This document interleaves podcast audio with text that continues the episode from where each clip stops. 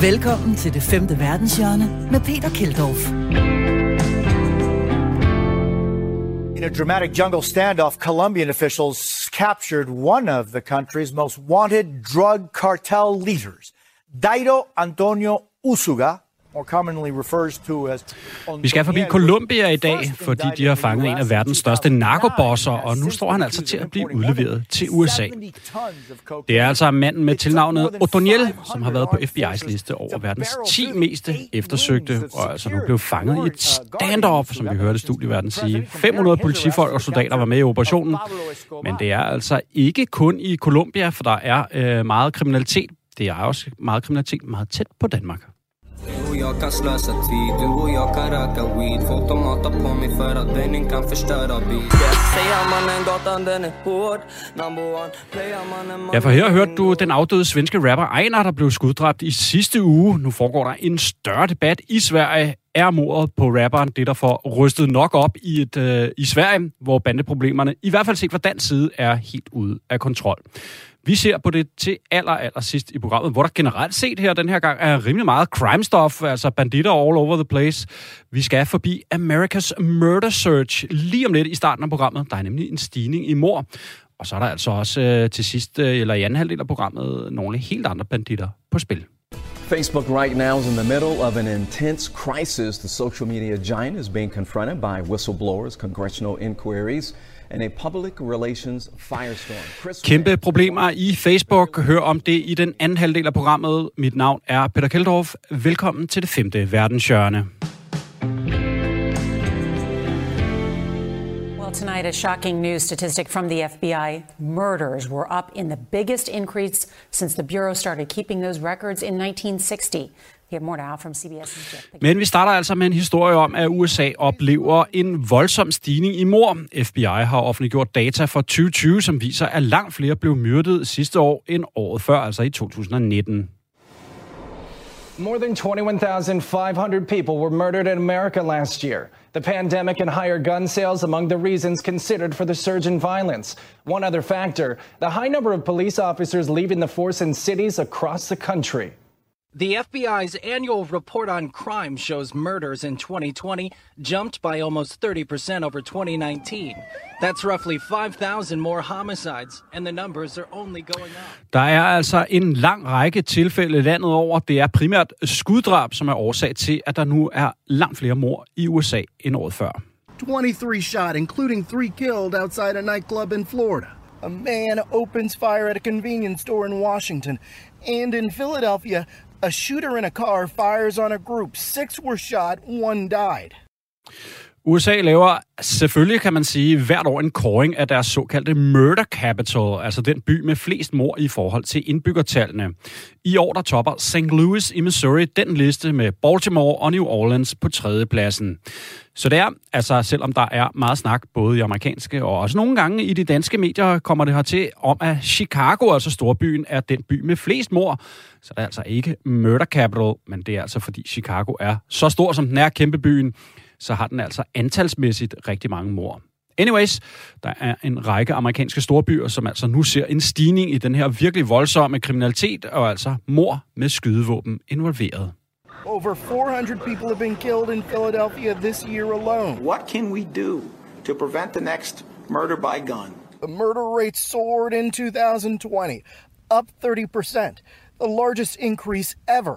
Cities like Memphis, Milwaukee, and Des Moines all set records. It's horrific. Ronald Surpass, the former police chief in New Orleans and Nashville, says he is stunned by the firepower. Multiple gunshots, powerful weapons, indiscriminate use of those powerful weapons in crowds of people. Årsagen til de mange mord, ja, de amerikanske eksperter er faktisk rimelig uenige om præcis, hvorfor øh, at det sker, det skriver mediet Axios. Nogle eksperter nævner, at pandemien har skabt en række forskellige faktorer, som gør, at der kommer mere kriminalitet, for eksempel arbejdsløshed, og at retssystemet i nogen grad holdt op med at fungere øh, på visse perioder under pandemien. Politiet stopper har simpelthen stoppet færre personer, og det har været sværere at få folk i retten. Samtidig så har alle de private initiativer altså helt nede på lokalsamfundsniveau, som jo altså fylder en hel del mere i USA, end det gør i Danmark, hvor staten øh, er noget større, altså staten er noget større i øh, Danmark modsat USA. De ting har altså heller ikke kunne fungere ordentligt. Øh, for eksempel øh, så kan det være en sådan slags natteravne eller frivillige, der forsøger at række ud til unge kriminelle, inden det går galt for dem.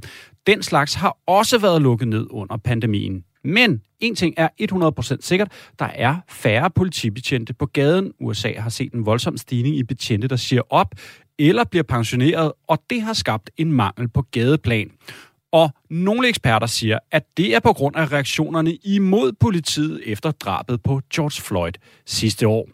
Og de efterfølgende politiske reaktioner, hvor der altså var store krav for at lave flere forskellige omfattende politireformer. Nogle på helt sådan nationalplan, helt oppe på forbundsregeringsniveau, øh, og også nogle helt nede på lokalt øh, niveau øh, i delstaterne og i de enkelte byer. Og det er jo altså noget, som betjentene ikke har brugt sig særlig meget om. when you decide to defund the police, when you decide to make proactive policing nearly impossible, when you run out officers, guess what happens? You see a rise in crime. Jason Rance, one of Seattle's leading conservative voices, says the shocking rise in violent crime is a direct response to the murder of George Floyd, social activists working to defund police, gang activity, and the death of America's police force. Why would anyone want to be a cop in 2020 and 2021? Why would anyone want to sign up for a job that is being made difficult and more dangerous on purpose? For the most part, police morale appears bankrupt. During a year of crime and protests, police retirements rose 45% and resignations were up by 18% in 2020. Police uh, moral seems bankrupt. Ikke helt så heldigt, når man nu har en kæmpe stigning i mor.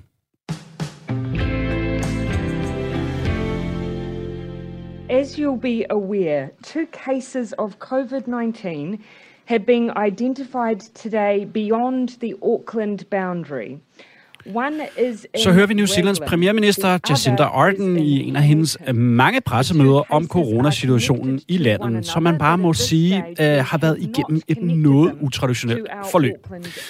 New Zealand uh, er nemlig gået fra at have et totalt zero tolerance politik over for virusen. De har indtil for nylig forsøgt at eliminere smittetilfælde, og de har i pandemiens tid haft lange uh, perioder, altså flere perioder, uden nogen som helst uh, covid-tilfælde. Og hvis der så kom nogen, jamen så var svaret altså hardcore lockdowns. The people of Auckland are sacrificing a lot to do that too. But they are doing that to give everyone else time to be vaccinated. Men på grund af Delta-varianten har landet så måttet opgive deres zero-covid-strategi og gået over til at satse på at få 90 procent af befolkningen vaccineret. Her i talende stund har New Zealand omkring 70 nye tilfælde af virusen om dagen, mens vi i Danmark altså forleden havde øh, omkring 1800.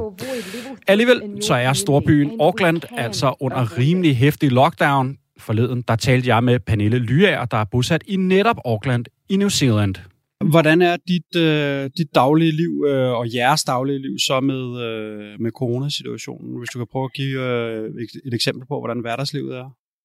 Ja, men altså, jeg har jo været sådan ret heldig. Øhm, det har mig og min, min partner faktisk været ret heldig, hvor at, øhm, vi har arbejdet hjemmefra altid, så det har ikke sådan rigtig lavet om på vores arbejdsliv.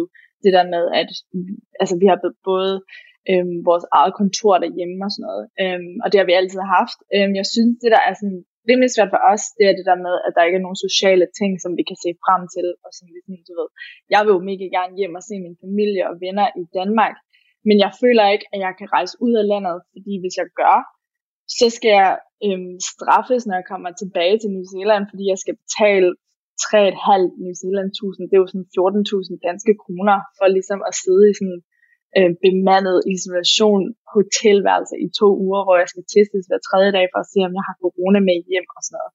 Øhm, og sådan har det jo været i to år, og jeg synes bare, det er så svært, at jeg ikke sådan har en dato på, hvornår kan jeg ligesom komme og se min familie og kramme dem og se, hvordan de har det, og se, hvordan, du ved, Danmark har ligesom gjort det hele, og sådan er det åbent, og altså, det er jo så mega svært, når man er så langt væk. Har, at man ikke har pænt har... meget åbent. Altså, det hele er åbent. Godt. Er det det? Altså, ja, ja. ja det, er det. Oh, det virker det bare også, så fjernt. Det er, også lidt, det er også lidt meget specielt, må man sige. Men det er det altså. Det er jeg ked af at sige. Okay. Øh, bare lige for at forstå her, og for lytternes skyld. Uh, Auckland, ja. den store by, hvor du bor i, altså hvordan er vi sådan med nedlukningen lige nu? Og det er så stramt. Altså, det er svært at forklare, hvis det er, at man ikke er her, men jeg skal prøve mit allerbedste. Øhm, det eneste, vi må lige pt, det er, at vi må tage i supermarkedet og købe ind. Øhm, og så må vi øh, bestille takeaways. Vi må ikke tage på restauranter. Vi må ikke gå ud i butikker, fordi de har alle sammen lukket. Øhm, vi må gerne tage på offentlig transport, men man skal have en maske på, og man skal sådan have en grund til at tage public tra- øhm, transport, eller hvad hedder det? Øhm, offentlig transport, det offentlige ja. transport, ja. For at, at man synes, at man skal have sådan et eller andet, øhm, man skal, eller så skal man ikke gøre det. Øhm, og altså, på mandag for eksempel, der tror jeg, de har lavet en ny regel med, at skolebørn gerne må tage i skole igen. Øhm, hvilket jo så er sådan rimelig positivt, hvis man skal se på det. Øh, men hvis man er på arbejdsmarkedet, så skal man stadigvæk arbejde hjemme, hvis, hvis man ikke er essentiel øh, arbejde, arbejdsgiver. Jeg, mig og min øh, partner skulle have været gift i januar i det her år, ikke? Øhm, og vi blev så nødt til ligesom at, at skubbe det et års tid på grund af corona, og sådan, danskerne kunne komme ind i landet og sådan noget. Så vi skubbede det til januar næste år. Øhm, men så i juni måned det her år, der besluttede vi os så for, at vi vil, øhm, vi vil bare holde to bryllupper i stedet for, så holder vi et her, og så holder vi et i Danmark, øhm, når det er det hele, det sådan er over. Håb, håber lidt på, at det bliver til sommer næste år. Øhm, men så med det her hele skift og sådan noget, ikke? Så, øhm, så er det jo sådan, at hvis vi er 90% vaccineret i Auckland, så kan man kun være 100 mennesker samlet men det er sådan noget med, at man kan være 100 mennesker samlet, som sidder ned, og så, er der sådan, så skal, der, skal der være sådan en plads, altså sådan en meters afstand på hver side og sådan noget. Um, jeg siger bare, hvis I alle sammen skal sidde ned, så bliver der altså ikke nogen brudevals. det er jo det. Sorry, og så, det så, og så spurgte jeg jo ligesom ind til vores, øhm, vores hvad hedder de, event people, øhm, som ligesom sådan skal skal overvære vores bryllup og, og, og gøre klar og, og, og sådan, du ved, vores tjener og sådan noget. Øhm, og de sagde sådan, jamen øhm, med det her nye ting og bla bla bla, så jeg spurgte sådan, kan, man så, kan der så ikke være dansk eller sådan noget? Altså, skal, så skal alle jo være vaccineret. Vi, vi kan slet ikke have nogen, der ikke er vaccineret med til bryllup, ikke?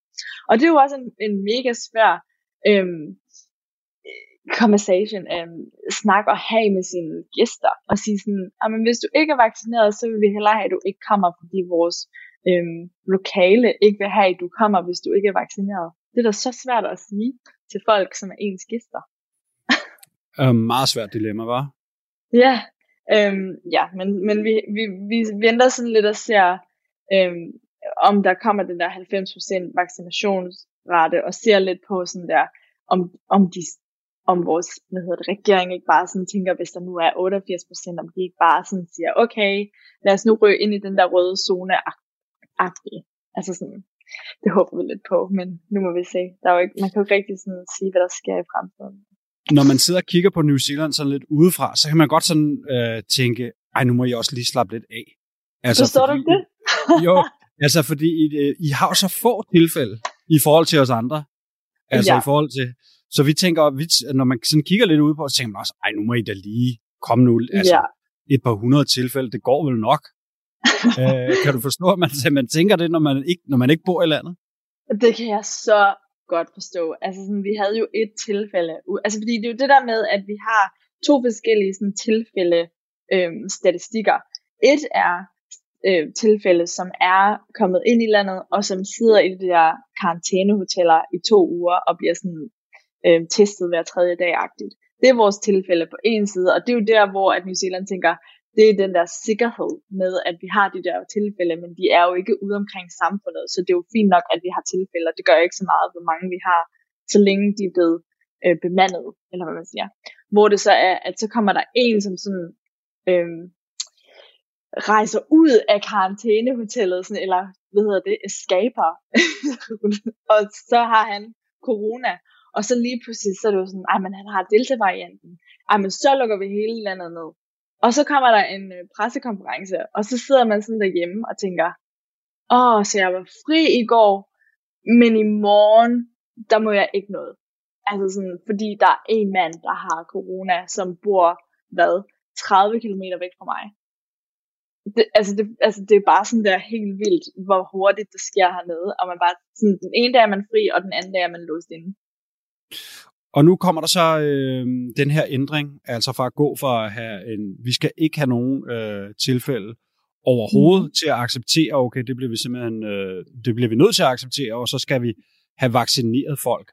Øhm, ja. Er der også de der, øh, ligesom vi oplever Danmark, USA, Frankrig, specielt i Europa, er der også folk i New Zealand, som ikke har lyst til at blive vaccineret? Ja, det er der helt sikkert. Øhm, der er rigtig mange, øhm, som, som poster på de forskellige sociale medier og siger, at øhm, man skal ikke tro på, hvad regeringen siger, og man skal ikke have vaccinen, fordi at der er alle mulige mærkelige ting i den og sådan noget. Øhm, og jeg kan godt lidt forstå, hvor folk kommer fra. Altså sådan det der med, at der står en person og siger til dig, du skal tage vaccinen, ellers så kan du ikke få en, en sommerferie, som du gerne vil og sådan noget. Øhm, og det synes jeg måske, at det er det forkerte, den forkerte måde at sådan, øh, møde de her mennesker, hvor det er, at, at, at, de, at de ikke forstår, hvad, der, hvad det er, der sker. Ikke? Øhm, fordi hvis der er nogen, der siger til mig, det skal du gøre, det skal du bare, så vil jeg da gerne vide, hvorfor at jeg skal det. Altså, det, der, det er da meget klart. Øhm, så der har været nogle demonstrationer, og der har været noget, noget, noget politi inden over og stoppet de her demonstrationer, øh, der har været. Fordi der har jo været 200 mennesker, der har mødt op og, og demonstreret om, at man skal ikke straffe folk for at have sit eget valg om, hvad man gerne vil. Øhm, og det var også det, jeg synes, at det går sådan lidt øhm, galt, øhm, fordi det kommer til at være sådan meget dem og os og sådan noget. Og det er jo ikke, det er jo ikke et samfund, som vi har haft før. Øhm, i New Zealand altså meget, der er meget sådan, du ved, lidt, lidt ligesom i Danmark, ikke? Du må være, hvem du gerne vil være, og det skal man respektere, og det skal man synes er okay. Men lige med det her, der er det bare sådan, du, du laver sådan en konflikt imellem de vaccinerede og de ikke vaccinerede -agtige. tror jeg vel også er det samme i Danmark. Ja, det er jo en, en, øh, en konflikt, man har set i mange, øh, i mange vestlige lande i hvert fald. Yeah. Pernille Lye er bosat i Auckland i New Zealand. Tusind tak, fordi du var med i programmet og fortalte os lidt om øh, den omskiftelige coronasituation nede i New Zealand. Jamen, det var da så let. Det var da hyggeligt at snakke med dig.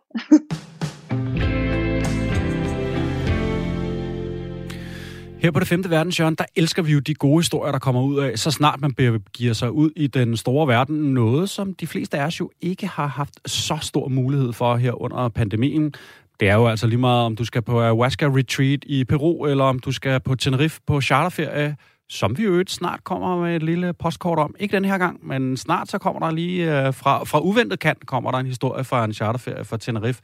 Men det er jo lige meget, hvor du tager hen øh, ud i den store verden, jamen så kommer der altid de gode historier ud af det, og det er det, vi elsker, og det er det, vi hylder. Hver eneste uge, så har vi vores faste format, postkortet her i det femte verdenshjørne, fortællingen ud fra den store verden. Den her gang, der kommer fortællingen fra Esther Jensen, som er medlem af De Berejstes Klub og foredragsholder. Kære det femte verdenshjørne, her kommer en hilsen fra der, hvor de forældreløse børn bor rundt i verden. Og med de forældreløse børn, der tænker jeg på de børn, der bor i SOS-børnebyer.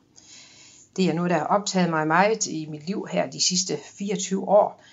Første gang jeg besøgte en SOS-børneby, det var i 1997, da jeg kørte rundt i Sydafrika sammen med min mand og min datter. Og øh, da vi så så et øh, skilt på vejen, der stod øh, Swaziland, så øh, drejede vi fra, og da vi kom ind i Svarseland, så vi et skilt, der stod SOS Børnebyerne, og så trådte vi på bremsen, og, og der aflagde jeg så mit første besøg i en SOS Børneby. Vi fik en fantastisk øh, velkomst, og blev vist hen i øh, et af de huse, hvor der lige var kommet en lille pige ind. Øh, hun var blevet indleveret som hittebarn. Hun var blevet øh, afleveret formentlig af sin mor på trappen på det hospital, som lå i nærheden af børnebyen men hun var jo ikke syg. Så øh, de øh, kunne jo ikke beholde hende på hospitalet, og øh, skæbnen ville jo så, at vi øh, kom og tegnede så det første faderskab. Det vil sige, at man går jo ikke bare lige ud og besøger en børneby og tegner et faderskab. Jeg øh, fik en rigtig god snak øh, med hendes øh, mor, hendes SOS-mor, som blev hendes nye mor i hendes liv, og øh, med kontoret nede i børnebyen i Mabane. Og øh, da jeg kom hjem til Danmark, så fik jeg simpelthen øh, ordnet det sådan, at jeg blev hendes øh, sponsor. Det har beriget mit liv rigtig, rigtig meget. I Svartiland, som for øvrigt nu hedder Eswatini, det har det gjort siden 2018, der taler man også rigtig godt engelsk. Man har sit øh, lokale sprog, sit Swati, men øh, moren i huset, hun var rigtig god til engelsk, og hun sendte mig øh, breve og billeder af den her lille søde pige, og allerede året efter, så tog jeg afsted igen. Og det har jeg faktisk gjort hvert år i 24 år. Da jeg i 1998 øh, for anden gang besøgte Swaziland, der var der så blevet indleveret to øh, andre børn i samme hus, øh, som også var blevet forældreløse, og dem fik jeg så også tegnet faderskaber på. Og de tre børn, øh, de har jo så gjort, at mit, mit liv er blevet fantastisk beriget øh, ved, at jeg har kastet mig ud i arbejde med for SOS-børnebyerne. Her hjemme i Danmark øh, arbejder jeg med i vores lokalgruppe i Midt Vest Jylland, og øh, vi er omkring øh, 50 lokalgrupper rundt omkring øh, i Danmark, og jeg har også været med i vores bestyrelse fra 2006 til 2020, og jeg, hvor jeg gik fra på grund af alder. I forbindelse med mine mange rejser rundt i verden, hvor rigtig mange er foregået på motorcykel, der har jeg simpelthen øh, vedtaget, at jeg vil besøge en børneby, hvis der er en i nærheden af det område, hvor jeg kommer, og hvis øh, der ellers er mulighed for det i det program, jeg har lagt. Det har betydet, at jeg har besøgt 55 forskellige børnebyer i 33 forskellige lande. Der findes i alt over 500 børnebyer i 134 lande. Nu er mine børn i Svartaland blevet så store, de bor ikke i børnebyen mere, men de øh, er kommet godt øh, afsted i livet, og jeg har selvfølgelig også hjulpet dem. Den ene af dem, han er færdig med at læse jura nu, og han har lige fået en praktikplads. Den anden, han er næsten færdig med at læse som ingeniør, og den tredje, hun er i gang med sådan en sekretæruddannelse. Jeg er jævnlig i kontakt med dem. Jeg har selvfølgelig udstyret dem med mobiltelefoner og sørget for, at de har noget wifi der, hvor de bor. Så via Messenger og andre øh, sociale medier er vi jævnligt i kontakt med hinanden.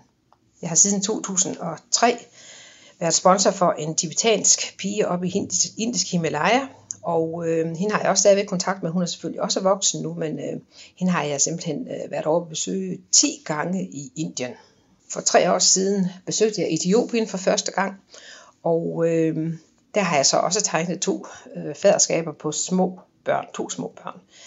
Det er lidt sjovere med de der øh, små børn end med de store, men øh, i det de er kommet godt øh, afsted i livet, så øh, har jeg stadigvæk kontakt med de øh, store børn i Afrika, men øh, er så øh, er sponsor for de der børn i Etiopien nu.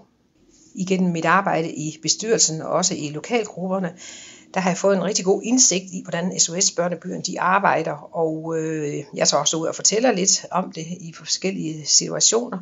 Og øh, jeg kan garantere for, at pengene når frem. Øh, mange mennesker er skeptiske over for det, men øh, det er arbejde, det virker virkelig godt i øh, organisationen. Hvert år i november mødes også øh, frivillige. Vi er omkring 600 frivillige i Danmark øh, til et seminar øh, på Fyn er det normalt. Øh, Øh, og det er sådan lørdag i november, og øh, der får vi rigtig øh, snakket og øh, udviklet erfaringer og får noget nyt om, øh, hvordan det går rundt i verden.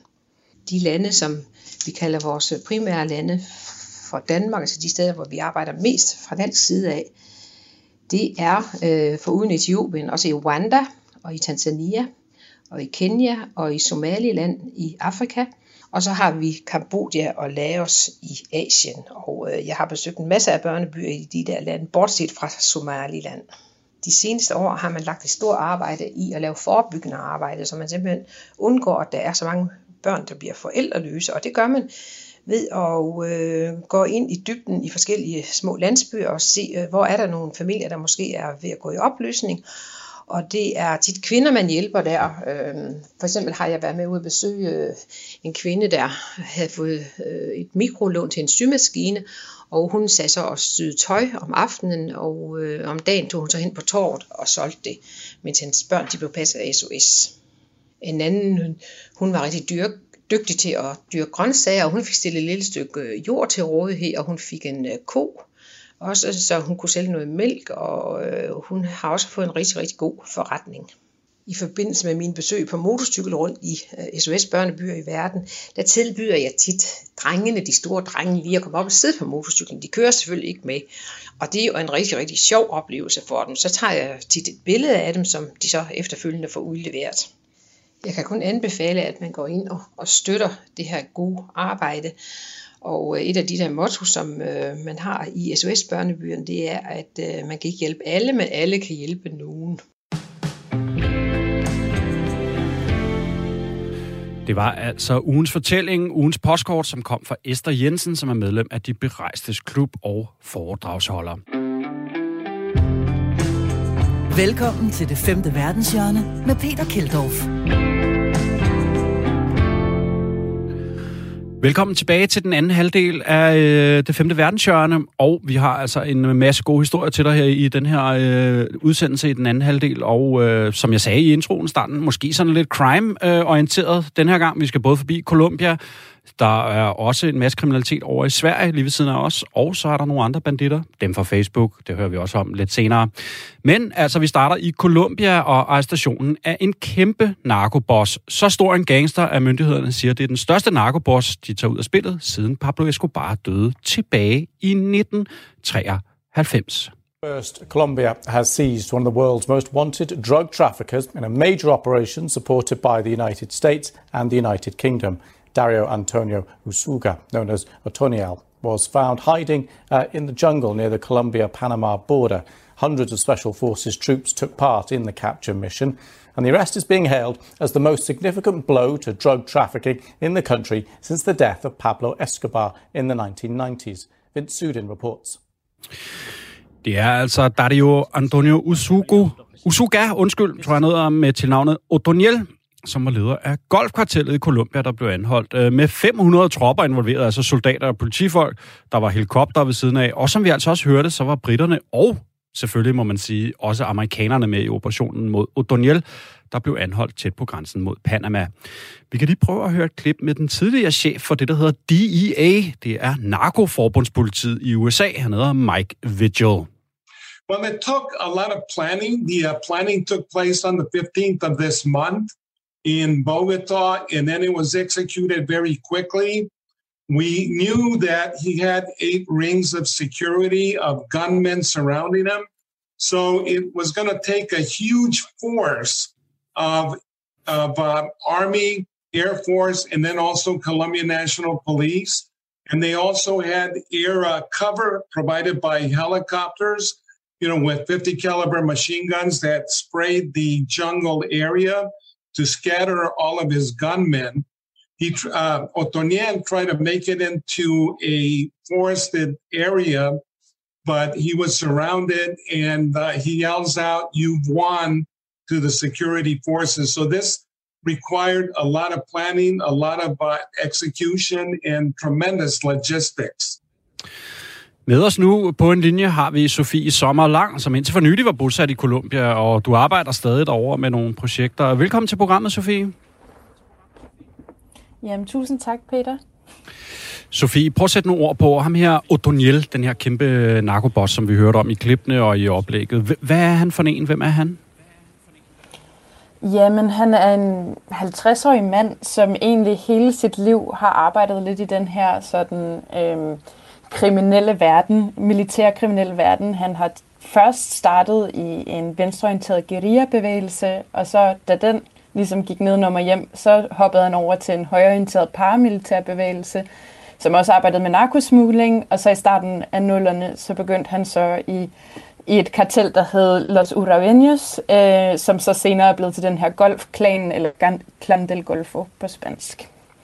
Så han har ligesom levet hele sit liv med at arbejde med de her sådan narko og, og i, med ja, våben øh, og sådan i den kriminelle underverden. Ja, det må man sige. Sådan uh, skiftede lidt fra ideologisk standpunkt, og så til sidst endte ja. i den sande, den rene kriminelle ideologi åbenbart. Uh, prøv at sætte nogle ord på, han bliver betegnet som en meget stor uh, fangst. Altså, hvor stor er han derovre i Colombia?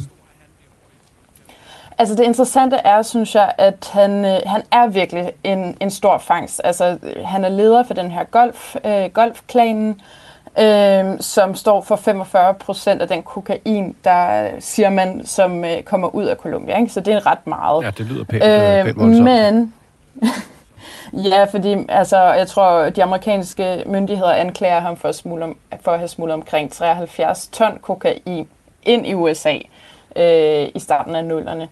Øhm, så man kan sige, det er ret meget, men på den anden og, og det bliver virkelig sådan øh, sat op som øh, en virkelig, virkelig stor, øh, en stor fangst fra, fra de kolumbianske myndigheder. Øh, præsidenten Ivan Duque, som du også øh, nævnte, øh, siger, det er den største fangst efter Pablo Escobar.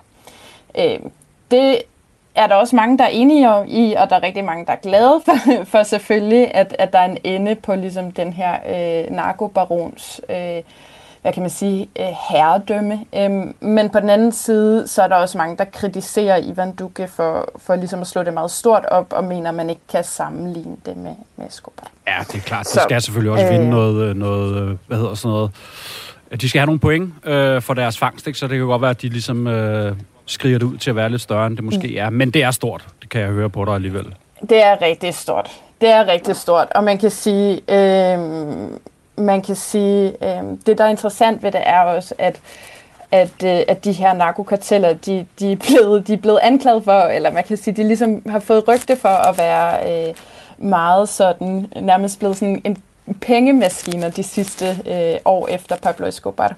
Så de vokser hele tiden, og kokainproduktionen vokser øh, i Colombia, og de står for rigtig meget af den kriminalitet, øh, der man finder sådan i periferien, altså i landområderne, i områderne ved grænserne, ved grænsen til Panama, øh, ved grænsen til Venezuela, øh, som er et rigtig stort problem for det kolumbianske samfund. Og hvad, øh, hvad sker der så med ham nu? Så vidt jeg så sidst, så skal han udleveres til, øh, til USA, jo, som er den, sådan, den, den helt store øh, deal. Jo. Det vil amerikanerne jo rigtig gerne have. Mm-hmm.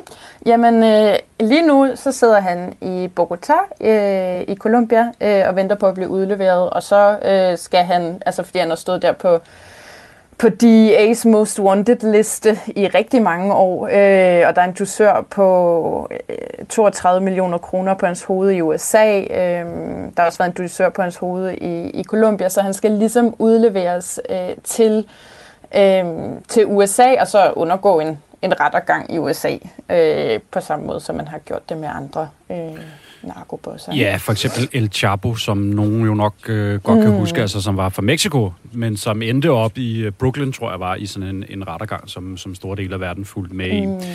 Øh, Sofie Sommerlang, tusind tak, fordi du var med øh, i programmet og gjorde os lidt klogere på Otoniel, den store øh, narkoboss, der blev fanget over i Colombia her forleden. Tak for det, Sofie.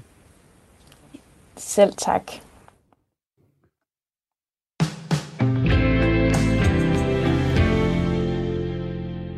Facebook right now is in the middle of an intense crisis. The social media giant is being confronted by whistleblowers, congressional inquiries, and a public relations... Vi er i gang med, hvad der er blevet kaldt for Facebooks største krise. De har nemlig sager med whistleblower, usande oplysninger fortalt af selveste Mr. Zuckerberg over for kongressen, beviselig negativ indflydelse på unge, kongresafhøringer, som jeg sagde, og en uvilje eller manglende mulighed for at stoppe den ufattelig meget misinformation, der kører på Facebook.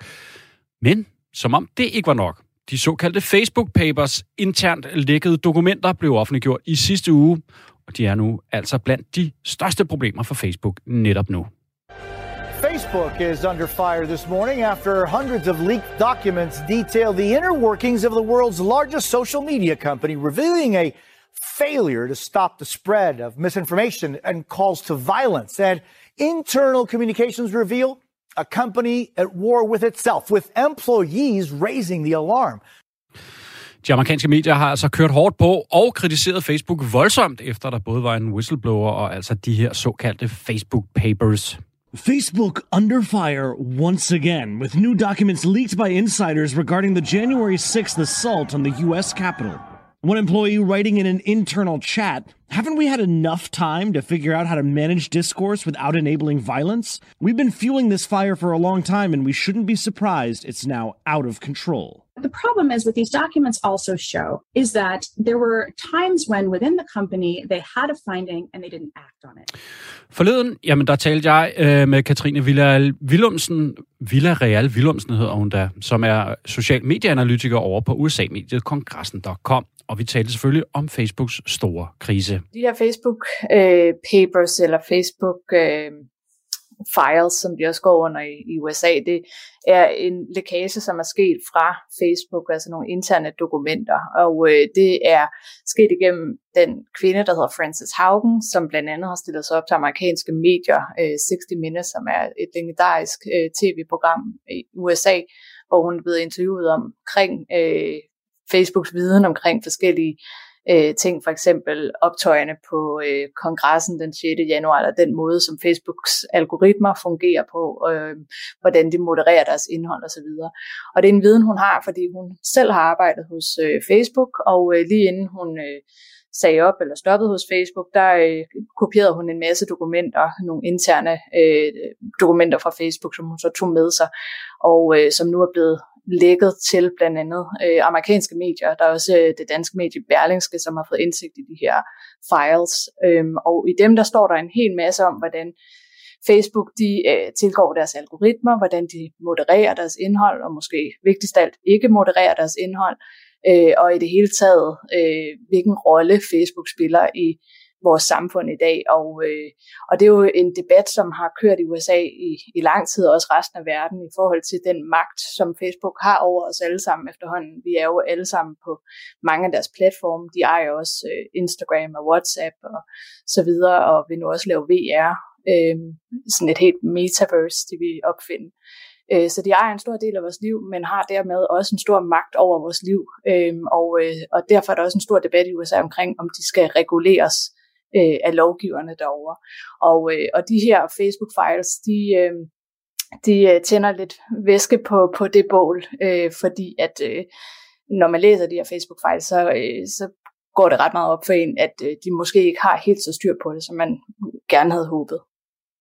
Nej, der er jo faktisk noget med, at den helt store Facebook-chef Zuckerberg, han flere gange har været ude og snakke med den amerikanske kongres, altså parlamenterne derovre, og ifølge de her dokumenter, det er måske ikke helt rigtigt, det han har, han har sagt. Øh, altså, det virker ikke som om, at det, de melder ud, Facebook, det er også det, der står i de her papirer. Nej, altså øh, Facebook har efterhånden, eller Zuckerberg øh, har efterhånden været igennem den amerikanske kongres og vidne for senatet og så videre for de amerikanske politikere et hav af gange. Og det gør de ligesom hver gang, at øh, Facebook har en eller anden lortesag, hvor at øh, det kommer frem, at de måske har øh, glemt at moderere noget indhold, øh, har at deres algoritmer er løbet løbsk osv. Øh, men der er stadigvæk ikke rigtig nogen amerikanske politikere, der har fundet ud af, hvad de egentlig skal gøre ved Facebook, eller hvordan de skal håndtere dem, eller om de skal reguleres. Øh, og øh, ja, så i alt det her, der øh, kan man sige, det er bare ligesom mere brænde på, på det bål. Det virker, øh, hvis man følger lidt med i de amerikanske medier, øh, så virker det som om, at folkestemningen den er rimelig hård imod øh, Facebook. Hvordan vil du sådan beskrive den public opinion, altså folkestemningen for eller imod Facebook derovre? Jeg tror, der er mange øh, amerikanske brugere i hvert fald, som, øh, som mere eller mindre sådan får øjnene op for, øh, hvad der foregår på Facebook. Øh, jeg vil sige, nu har jeg også læst øh, mange af de her Facebook-files, og, og øh, læst og hørt medier dykke ned i dem, og øh, for mig er det ikke noget, der er ikke noget nyt under solen, men jeg tror, at det her interview med whistlebloweren Francis Haugen, som stillede op i 60 Minutes, har gjort, at det på en eller anden måde er blevet personificeret lidt mere, det er kommet tættere på, Øh, blandt andet fordi, at nogle af de fi- øh, files, hun har, har lækket, viser, at Facebook spiller en stor rolle i, øh, at deres platform, som de også ejer Instagram, øh, spiller en stor rolle i, at, øh, at amerikanske, eller hvad hedder det, unge kvinder, øh, er mere tilbøjelige til at, at, at gøre selvskade på sig selv. Øhm, så hele det her, øh, den her historie er ligesom blevet mere perso- personificeret via Francis Haugen. Og det tror jeg også har gjort, at mange flere efter det her er kommet frem, har fået øjnene op for, at der foregår altså en hel masse internt i Facebook. Der er en hel masse, de måske ikke har styr på. Facebook har den her viden, vi skal tænke på. Det er interne dokumenter, der er blevet lækket fra Facebook. Det er noget, de øh, har øh, forsket sig frem til, researchet sig frem til øh, internt hos Facebook, men ikke har gjort noget ved. Øh, så jeg tror efterhånden, at det er gået op for rigtig mange amerikanere, øh, hvilken rolle Facebook spiller i, vor, i vores liv, og derfor så øh, ser vi også, at flere og flere øh, altså, taler grimt om dem, som du siger, men også flere unge forlader platformen øh, i de her øh, år. Ved vi noget om, hvad de har tænkt sig at gøre, altså over for en, en mere øh, hadsk, øh, eller hvad man skal sige, kritisk public øh, opinion, hedder det på amerikansk offentlighed over i, øh, i USA? Altså har de nogen modtræk, ved vi noget? De er jo notorisk set øh, meget lukket, så, øh, men ved vi noget om det? Er der kommet noget ud om det? Øh, altså lige i øjeblikket øh, kører der en masse historier om, at Facebook gerne, øh, eller de overvejer at skifte navn, øh, og det er blandt andet på baggrund af alle de her sager, de har haft, øh, at, at de gerne vil, øh, altså de ikke vil associeres kun med at være et socialt medie, de er også ved at udvikle et metaverse, altså sådan et, øh, øh, hvad hedder sådan noget, artificial reality øh, univers, vi alle sammen skal leve og arbejde i i fremtiden. Så derfor så vil de ligesom gerne distancere sig fra de her dårlige sager, de har, og øh, den her øh, øh hvad hedder det, det her brand, øh, som kun er været et socialt medie. Så derfor så overvejer de at, at skifte navn lige nu. Øh, det er jo også et, et PR-stunt, kan man sige, for ligesom at lægge det her, øh, altså få noget distance på det her. Men jeg synes også, man skal tænke på, at Facebook har eksisteret i 17 år, øh, og der er ikke blevet gjort noget ved, ved nogle af de her ting, som, øh, som står i de her Facebook-files indtil videre. Altså Facebook har bare haft fri mulighed for at, øh, at køre øh, på deres egen façon, øh, uden at blive reguleret, uden at blive set efter i sømne. Øh, så øh, altså lige nu, der kan man også sige, der er bolden på de amerikanske lovgivers øh, banehalvdel, og hvis de ikke kan finde ud af, hvad de skal gøre, det har de ikke kunnet finde ud af endnu, jamen så får Facebook fri løb til bare at og blive ved med at agere på den måde, som, som de har ageret indtil videre.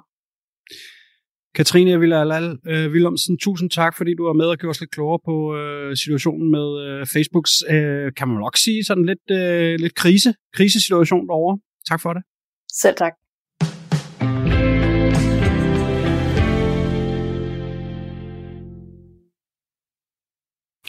Så skal vi en tur over Øresund til deres store øh, voldskriminalitets- og desværre øh, morproblemer i Sverige. De har jo Europarekord i skuddrabte, og i sidste uge så blev en kendt rapper seneste offer for den eskalerende bandevold i Sverige ska det handla om den svenske rapparen Einar. Han eh, dödades i en skottlossning i södra Stockholm igår kväll enligt källor till Expressen, Aftonbladet och eh, SVT.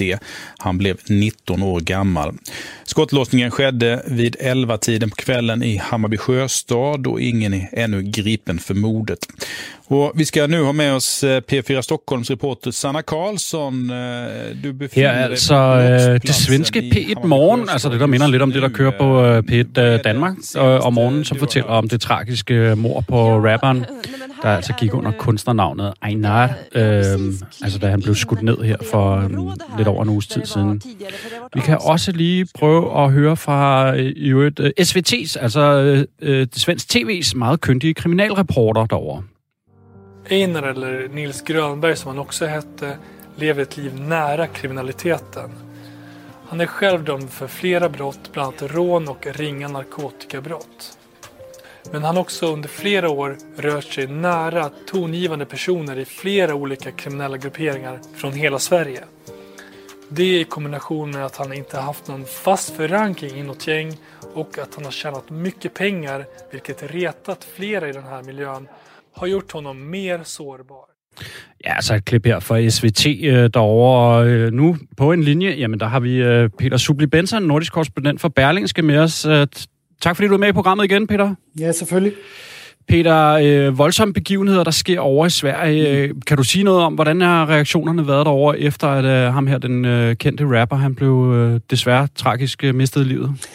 Der er vel, der er vel, der er vel to, øh, to ting, der har, har gået igennem øh, reaktionerne i Sverige, nemlig øh, han er blot 19 år, øh, og øh, en, en ganske ung fyr, og det i sig selv er, øh, er altså en stor ting derovre. Så er det andet selvfølgelig, at, at Einar, som, øh, som de vist kalder ham, der, han er jo voldsomt populær. Han øh, brød igennem, da han var lige på kanten af 15-16 år, og på rekordtid blev han den øh, mest streamede øh, afspillede øh, kunstner øh, øh, i Sverige. Han har vundet Grammy, og han er blevet kåret som årets, øh, årets øh, nye kunstner. Så han er, han er simpelthen brudt igennem til, øh, til det brede publikum, og ikke mindst et ung publikum. Så det vil sige, hans voldsomme tekster er røget direkte i ørerne på øh, rigtig mange helt unge svenskere. Så det er virkelig noget, der, øh, det er noget, der er noget krydderi i, så at sige.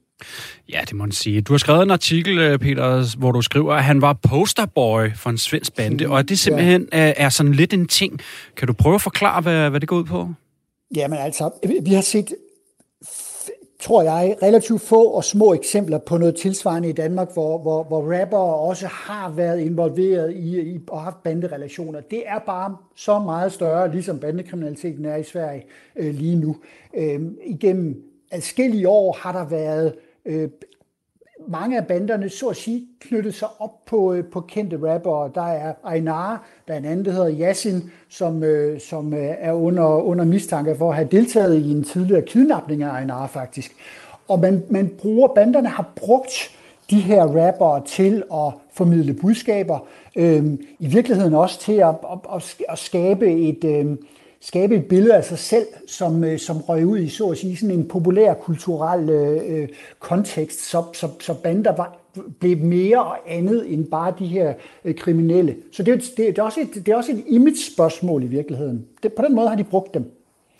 Og hvad, hvad kan man så se derovre? Fordi jeg vil sige, jeg følger jo selvfølgelig overhovedet ikke nær så meget med i de svenske medier, som du gør, øh, og ved så meget om det. Men jeg kan da synes, jeg der kan se, at der er en, en lille ændring Altså, det virker som om, de går lidt mere op i det.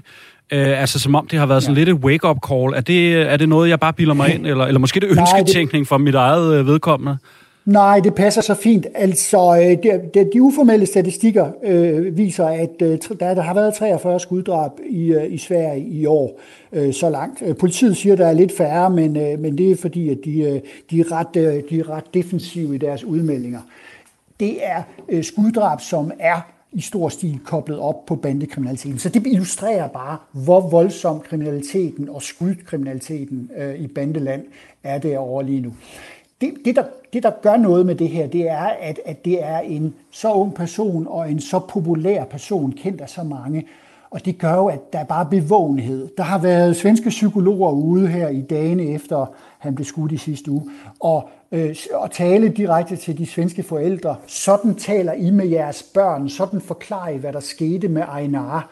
Øh, så, så på den måde, så er, så er så fortællingen om, hvad der foregår ude i Bandeland, altså rykket fra forstederne og så ud i, øh, i, i de små svenske hjem, der hvor man ofte ikke møder kriminaliteten, øh, man ikke føler sig utrygge. Og det, det, det gør i virkeligheden, at den flytter altså fra forsteder øh, og så ud, i, øh, ud til den almindelige øh, herre herre fru Svensson. Ja, og vi kunne jo høre jo lige, øh, hvis man ellers sådan kan følge lidt med på, på rigsvensk, så, så det, som ham med kriminale, meget dygtige kriminalreporter øvrigt fra SVT, ja. han sagde, var jo, at, at Einar havde jo levet lidt et liv, hvor han var ja. sådan knyttet op på øh, banderne, ja. og du fortalte også selv det der med, at han jo for, øh, jeg tror det er en halvanden års tid siden, eller, eller sidste år, der blev han jo kidnappet og afpresset for 3 millioner svenske kroner. Så på en eller anden måde, så har han jo været koblet op på den her kriminalitet, og, og rappet om kriminalitet og, ja. og det lige, ikke? Han har, dyrket, jamen, han har jo dyrket det, og det er det, han er blevet stor på. Øh, øh, øh altså fortællingen om Einar er, er helt, helt fantastisk. Han er jo øvrigt øh, søn af en, en meget kendt svensk skuespillerinde, der, der, der har spillet i mange år på Dramaten, altså den, den, den, den store scene i Stockholm. Øh, han, han, han, er ikke, han er jo ikke, et, han er ikke andet end etnisk øh, svensk, men øh, har boet i et område, hvor der, hvor der har været og er, er, er kommet mange, mange øh, øh, bandemedlemmer, og på en eller anden måde øh, blev han på et tidspunkt udfordret i skolen, det gik ikke særlig godt, og så havde han kun én ting at falde tilbage på, nemlig at han elskede rap. Hans mor har fortalt, hvordan han som to-treårig sad i sofaen og begyndte at, at rappe ud af det blå. Han havde øh, nogle af de øh, kendte amerikanske gangster-rappere som, øh, som forbilleder, og så har han egentlig bygget oven på det. Og så på et tidspunkt er det jo gået fra at rappe om noget, som, som så at sige er fjernt, altså noget, der måske foregik i det amerikanske rapmiljø eller i gangstermiljøet. Og så pludselig så har han egentlig begyndt at rappe fra den hverdag, han selv mødte som 12, 13, 15-årig i øh, Stockholms øh, nordvestlige forsteder. Det er Rinkeby, det er Järva-området, og det er jo der, hvor, hvor, øh, hvor, hvor folk bliver øh, øh skudt hvor der er bombesprængninger. Øh, og, altså, det er, der, hvor, det er der, hvor livet altså vidderligt er hårdt. Og så er han øh, blevet, blevet en, en, en del af det. Og du nævner det. Han, øh, han, har været dømt for, øh, han har været dømt for at have, have været taget med narkotika. Han har været dømt for at have kørt uh, spiritus påvirket uh, tilstand. Han uh, har været dømt, mener jeg, for en mild type vold. Uh, han, har siddet, uh, han har siddet indspærret på uh, ungdomshjem i en periode, hvor hans karriere ellers var løftet fuldstændig af, og hvor han så skulle have tilladelse en gang imellem til at tage ud og spille koncerter, og så i øvrigt rykke tilbage på, øh, på det lukkede hjem, øh, øh, hvor han afsonede. Og det fortæller bare, hvad, hvad pokker det er for en størrelse, Einar også er. Peter, her øh, helt kort til sidst her. Tror du, det her øh, tragiske drab på øh, Einar, kommer det til at rykke noget sådan lovgivningsmæssigt? Øhm, forstår du, hvad jeg mener? For vi sidder jo altid, eller, ja. eller mange af os i Danmark, øh, har jo en anden ja. politisk virkelighed og en anden lovgivningsmæssig virkelighed, og kigger nogle gange på Sverige, og jeg sidder i hvert fald og, og tænker lidt, hvornår vågner de op derovre? Øhm, ja. Tror du, det er sådan noget, der kan, kan være jeg med har, til at, at ændre lidt? Øh, jeg tror, det er en faktor, fordi at der er så stor bevågenhed, og det er så, der er så mange mennesker, der pludselig kan mærke det her, så at sige. Jeg har netop interviewet den svenske indrigsminister, Michael Damberg. Han er socialdemokrat, og sidder dermed i den regering, som jo har ansvaret for, øh, for at, at lov og orden i Sverige. Øh, han siger, der er hårde lovgivninger på vej. Øh, der er bedre redskaber til politiet. Vores situation i Sverige er alvorlig. Vi bliver nødt til at få styr på den. Og det siger han jo, og det her, det er vigtigt. Også fordi, at Sverige går til valg i september 22, så det vil sige, at det bliver en kamp om regeringsmagten næste år, og de borgerlige partier, de vil udnytte det her til fulde for at vinde stemmer. Tusind tak for det, Peter Subli Benson, nordisk korrespondent over på Berlingske. Tak fordi du var med. Det var alt, hvad vi nåede for det femte verdenshjørne denne gang. Du hører selvfølgelig med, øh, når vi øh, lytter, eller du lytter med, når vi sender på øh, FM-båndet, og det er jo altså klokken 10 mandag formiddag. Og så kan du ellers bare finde os derude på podcast. Det her program, det er produceret af Beam Audio Agency for Radio 4.